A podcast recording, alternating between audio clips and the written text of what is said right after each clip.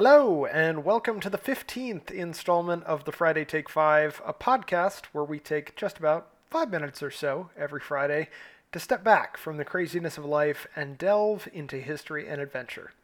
I'm your host, Mark Moran, and I do my best each week to scratch an itch for travel bugs and history lovers alike.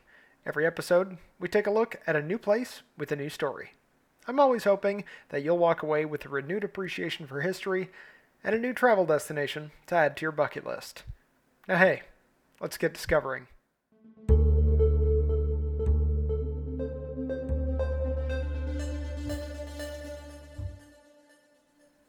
I figured I wouldn't be able to hold off too long before making a return trip to Italy, and honestly, I'm surprised I managed to make it the first 15 episodes before coming back to one of, in my humble opinion, the best countries in the world. With this one, we're taking on the birthplace of the Renaissance, and frankly, one of my favorite historical locations in the world, Florence, Italy. Florence's story, like many places in South and Western Europe, begins in yea old BC times. It was a Roman settlement founded in roughly 60 BC. Early on, the city became affiliated with the Catholic Church with the founding of the Archdiocese of Florence in the 1st century. Throughout history, it continued to be a religious hub, but it also created an environment for other influences to thrive.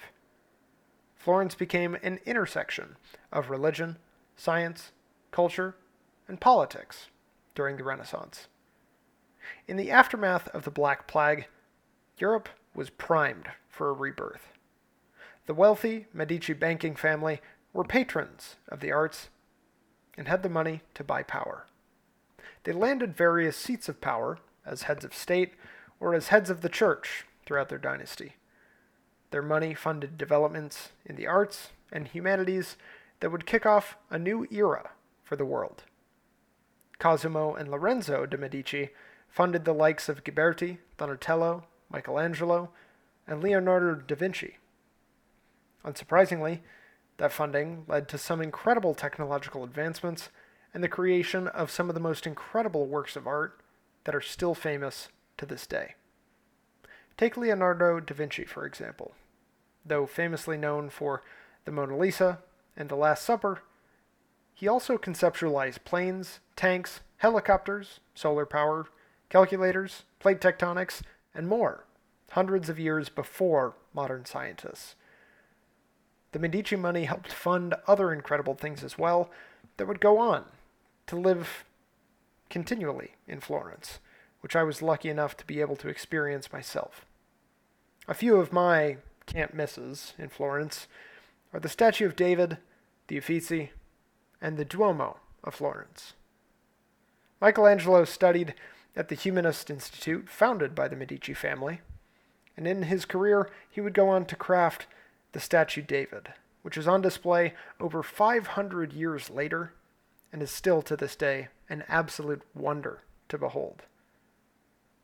I remember standing there looking up, feeling completely dwarfed, just marveling at this giant marble statue and the detail that was just absolutely incredible to me.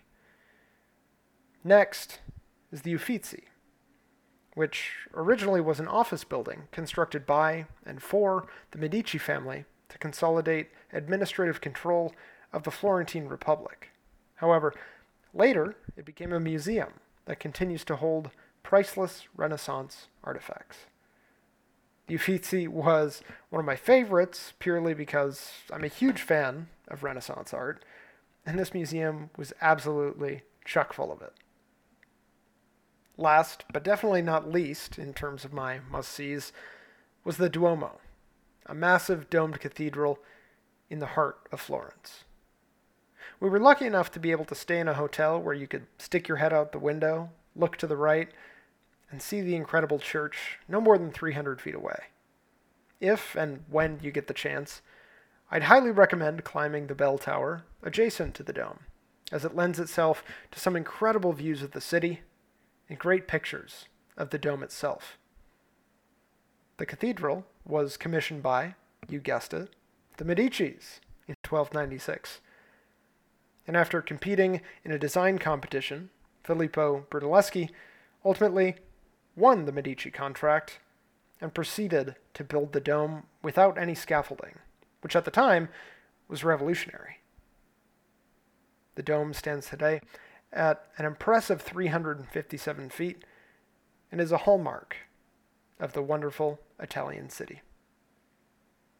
Any trip to Italy, in my opinion, should not be complete without a stop in Florence.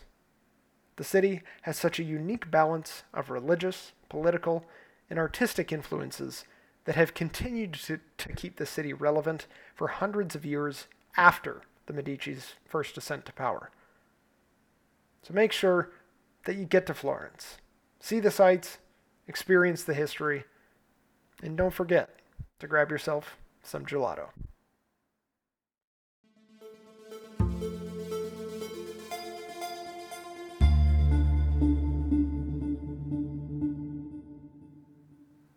Hey there, thanks for listening to another episode of the Friday Take 5. If you haven't already, be sure to give us a 5-star rating on podcasting platforms, and don't forget to turn on notifications and automatic downloads to keep up with new episodes. Have your own stories about Florence, feedback, or recommendations on places for us to cover? We'd love to hear it, so follow and DM us on socials at Friday Take 5, or email us at thefridaytake5@gmail.com. Stay curious, stay adventuring, and have a great weekend.